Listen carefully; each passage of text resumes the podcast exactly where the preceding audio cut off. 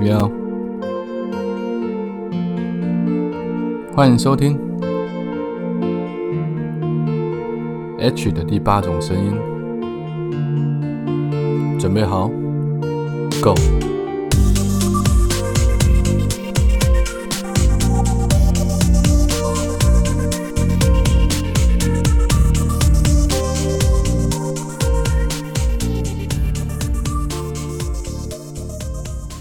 欢迎大家再度回来收听 H 的第8种声音，早安、午安、晚安。不知道你现在人在哪里，不知道你现在身处的地方现在几点，所以我们用3种不同的时间问候跟大家打个招呼，希望你拥有一个美好的一天，或者是一个温暖的下午，甚至是一个精彩的夜晚。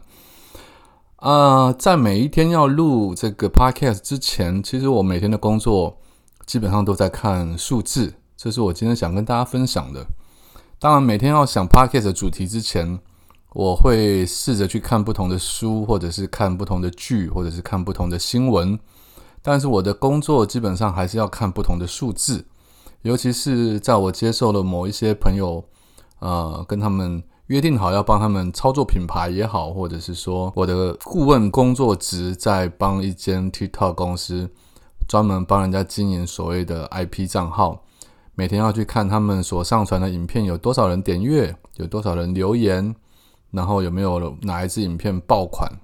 就是忽然变得很多人去点阅的一支影片内容，我要去分析这些数字背后为什么这支影片会忽然爆掉，会忽然数字飙升了这么多。那包括就像我现在创了一个新的粉丝专页，也是因为我触及到的人就是原本旧的粉丝专页被脸书给受限，所以原本可能看起来拥有十几万人的粉丝，但我发出去的文章或内容，不管是影片或者文字，可能都触及只有 5% 的人左右。所以这些数字一直都在人生中，一直都在我们的生活里面，它徘徊着，影响着，然后控制着几乎是所有人的生活。那我曾经讲过这样的话，我觉得现在的这个世代，或者是网络出来之后，有好多事情都变了。当然有好的，但是对我来说坏的东西比较多，可能是我没有接受到这个世代给我享受的红利，又或者是我享受的红利已经过期了。好比说，我觉得现在这个社会很像是，大家如果有看卡通动画七龙珠的话，很像是赛亚人他们来到地球之后，他们的装备除了他们身上穿的那些战斗服装之外，他们在头上戴了有一个眼镜，它可以判断出每一个人的战斗力有多少。数字5，他的战斗力只有5，那可能非常轻易的就可以把这个人给干掉。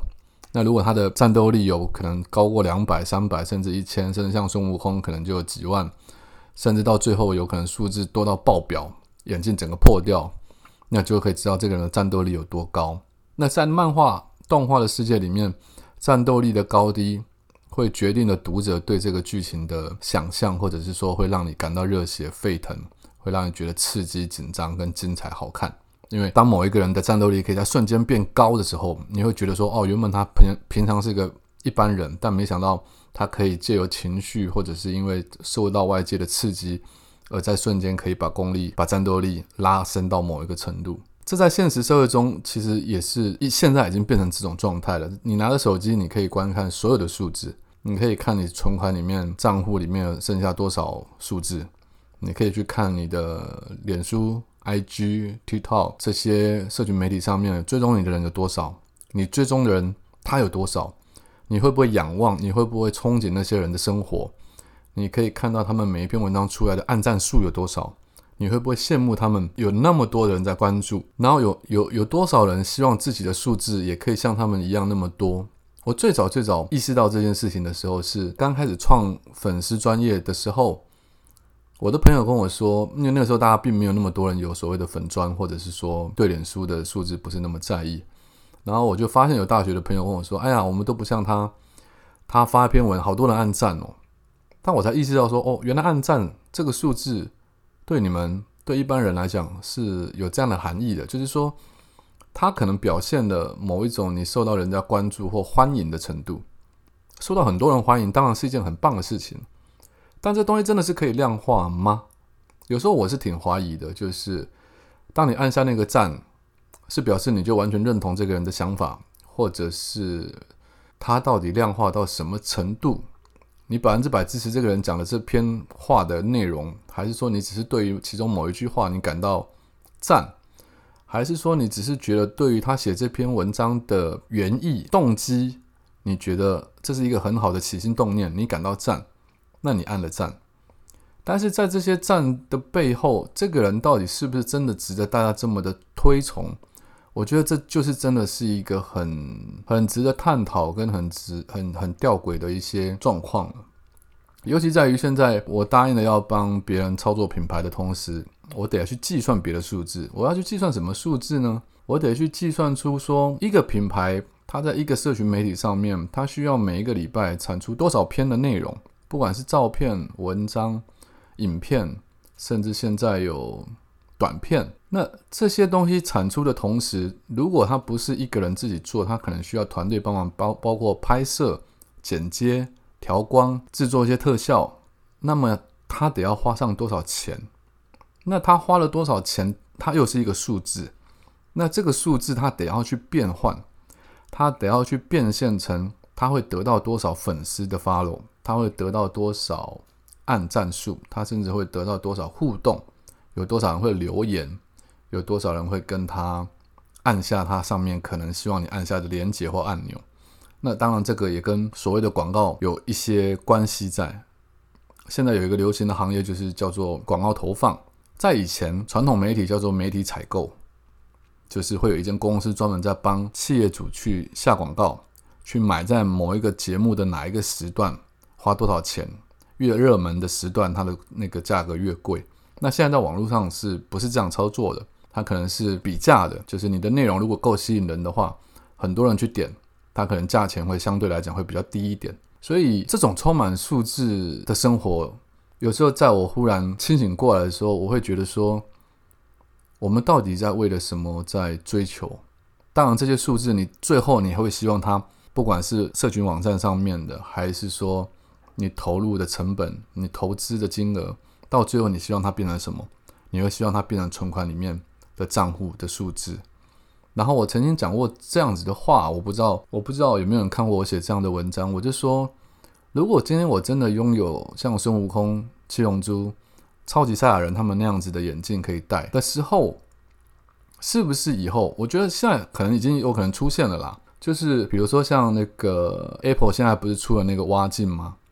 它里面就可以有 VR 有 AR 实境，当然它也可以去点社群媒体，它可以去点 App， 它可以看到很多。如果你点了 App， 当然你就可以看到这个人他是可能是网红，他可能有蓝勾勾，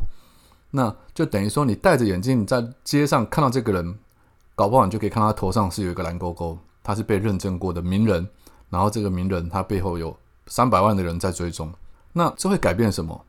这会改变你在路上，你在任何一个社交场合里面，当你见识到一个新的朋友的时候，你会立刻被那个数字给左右了你对这个人的观感跟态度。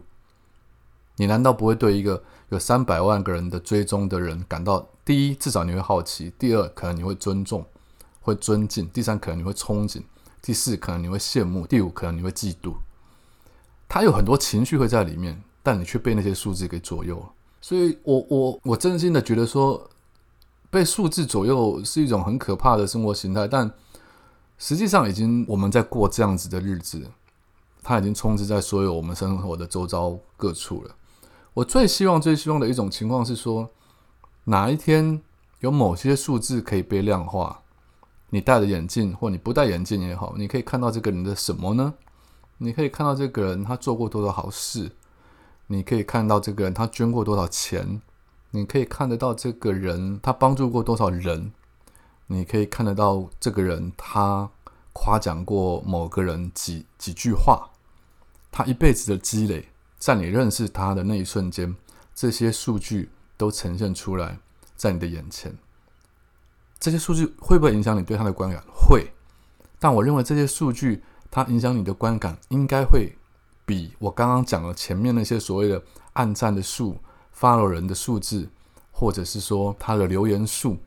来得更让人家觉得有说服力，跟来得有人情味，跟来得有温度吧。我不知道以后会变成什么样的社会，但我不喜欢现在目前的状况。在这边跟大家分享了，不是一个很沉重的话题，因为它也许有可能会变成我讲的那个状况。当然你也可能说你可以透视到这个人的体重，这个人的三围，这个人的身高，这个人的心跳，这个人的脉搏，这个人的血压，但我想那应该是医护人员才会看得到的数字啦，那就是另外一种数字了。好，那今天是关于数字的话题，就简短的跟大家做个分享。通常我都喜欢讲比较有逻辑性跟会让大家思考的主题，也希望大家可以接受并且喜欢这样子的 podcast 的内容，而不是一昧的插个打诨说笑话。访问来宾我会做的，因为 我觉得在了解或者跟不同的来宾对谈的过程里面，你们可以去体会到这个人的生命，他可能跟我们每个人都会不一样，即便是一个妈妈，即便是一个地方爸爸，即便是一个大学生，即便是一个普通人，我都相信在有所引导或者是说有所主题的讨论之下，我们可以听得见原来是这样背景的生活成长起来的人，他会有那样子的想法，这对于我们培养同理心或者是了解其他人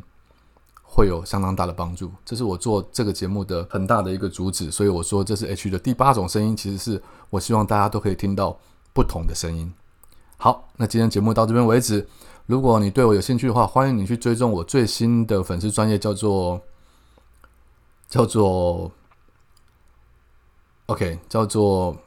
好，你们先追踪最作家来去好了，新粉丝专页叫做好，那就是这样，拜拜。